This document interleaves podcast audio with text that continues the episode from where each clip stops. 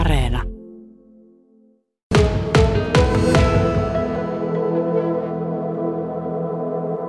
Tämä on tosi herkkää maastoa ja tässä valitettavasti nyt näkyy se, että tämä on suosittu ja maasto on herkkä. Täällä on puujuuristot esillä ja käytännössä tuosta aluskasvillisuudesta kuntastaa täysin paljas paikka paikoin, eli hiekka on esillä tässä harjulla.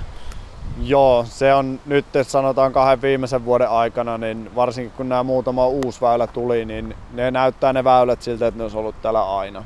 Että laji on kasvanut niin paljon ja viime vuonnakin täällä oli silloin kun korona tuli ja rajoituksia tuli ja liikuntapaikkoja suljettiin, mutta kun frisbeegolfi oli semmoinen laji, jota pystyi harrastamaan sopivilla välimatkoilla ja ulkotilassa, niin tää oli ihan järkyttävää, että täällä saattoi 40 ihmistä olla tuossa ykköstiilläkin jonottamassa. Ja kun tänne radalle käytännössä, jos kisoja pelattaisiin, niin meillä mahtuu 36 ihmistä, niin siinä voidaan kuvitella vain, että minkälainen määrä siinä on. Että jos yhdellä tiillä on odottamassa sen verran väkeä, niin kyllä se maastokin kuluu ja niitä polkuja alkaa tulee. Puhutteko te lajin sisällä tästä teidän jalanjäljestä luonnolle?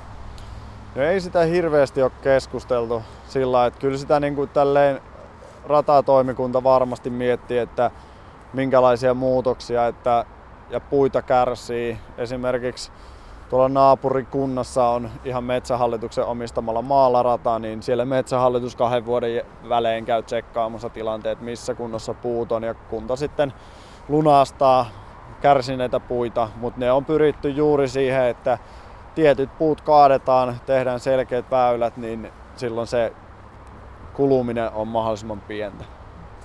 Täällä ollaan siinä tilanteessa nyt, että tätä ei oikein enää siedetä. Tuohon viereen alkaa rakennustyömaa ja sitten tätä maastoa halutaan kerta kaikkiaan rauhoittaa ja säästää ja toivoa, että se palautuu ennalleen. Sammy Pylkki, kuinka surullista on, että frisbeegolf joutuu tältä paikalta väistymään?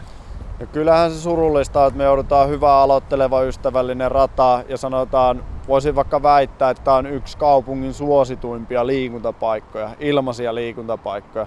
Kyllä tämä on se, että frisbeegolfia harrastaa huomattavasti enemmän ihmisiä kuin noilla ulkoliikuntapaikoilla tuolla mitä kuntosaleja nämä on.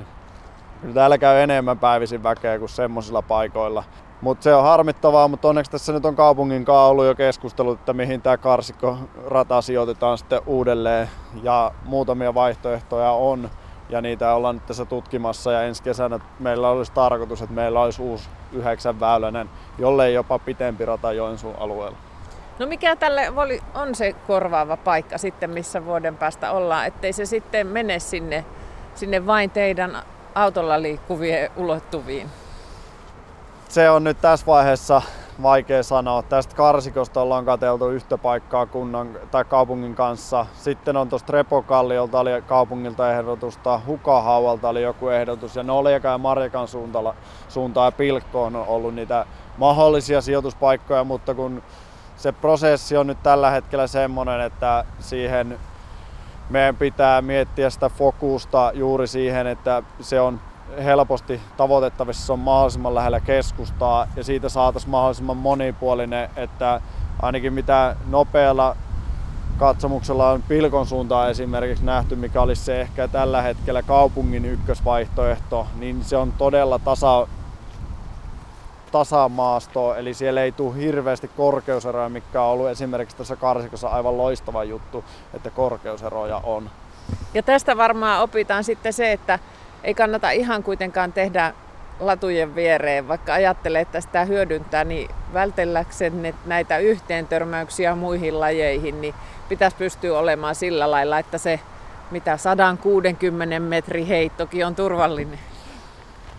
No mä veikkaan, että tässä turvallisuusasiassa niin se 160 metrin heitto on turvallisempi kuin se 50 metrin heitto. Eli se 160 metrin heittäjä, niin se on pelannut, harrastanut tätä lajia, se ymmärtää sen riskit, että mihin se kiekko saattaa lipsahtaa, kun taas aloitteleva pelaaja ei välttämättä joka kerta saa sitä lentää sinne minne haluaa. Vaikka toki ei 160 metrinkään heittäjät saa, mutta juuri se, että tavallaan Minä näkisin sen turvallisuusasian ennemmin riskinä juuri näillä aloittelevilla pelaajilla, kun ei osata vielä arvioida sitä omaa heittoa. Mutta kyllä me sitä mieltä on, että nämä latupohjaiset radat toimii, jos ne suunnitellaan hyvin. Nyky Lampi on hyvä esimerkki. Se on talvella täysin suljettu. Siellä ei pelata talvella ollenkaan. Siellä huputetaan korit ja se on latupohjille tehty. Ja siellä ollaan säästytty isoimmilta riskeiltä ja vaaratilanteilta, ainakin näin omaan korvaan kuulle. Mutta Joensuun kaupunkiin teillä on siis hyvä yhteys ja paikka varmasti löytyy. Eikö niin, että tässähän pystytään pitkälti hyödyntämään sitten?